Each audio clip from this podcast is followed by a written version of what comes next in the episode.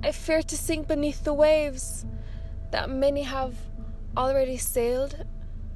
I know what lies above the waters in this lifelong sailor's tale.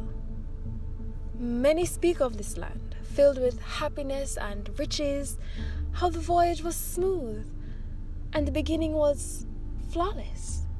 And here I am, with a sinking ship, hoping to catch a strong gust that'll pull my ship towards destination I long for the most.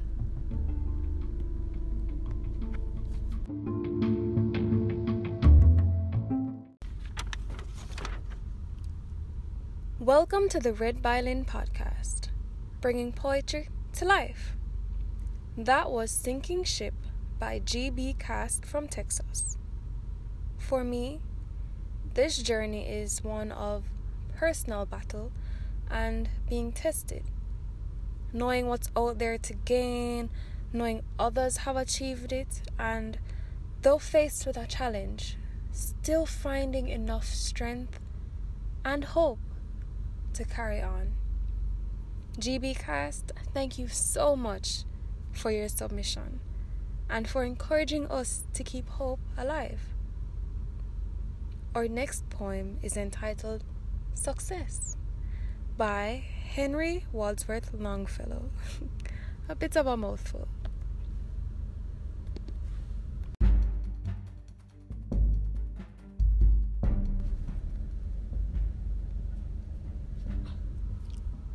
We have not wings, we cannot soar.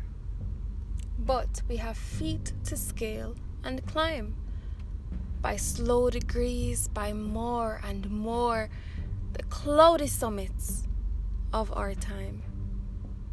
The mighty pyramids of stone that wedge like cleave the desert airs, when nearer seen and better known, are but gigantic flights of stairs the distant mountains that uprear their solid bastions of the skies are crossed by pathways that appear as we to higher levels rise. The heights by great men reached and kept were not attained by sudden flight, but they, while their companions slept, were toiling upward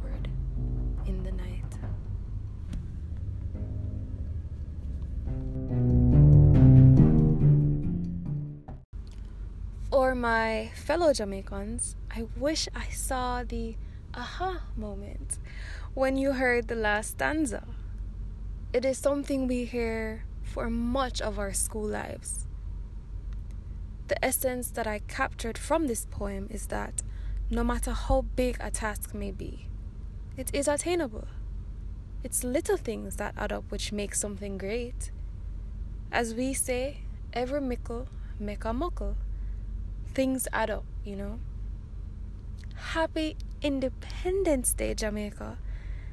It's a collective of ideas and events that has brought us to where we are now. Keep strong and keep hope.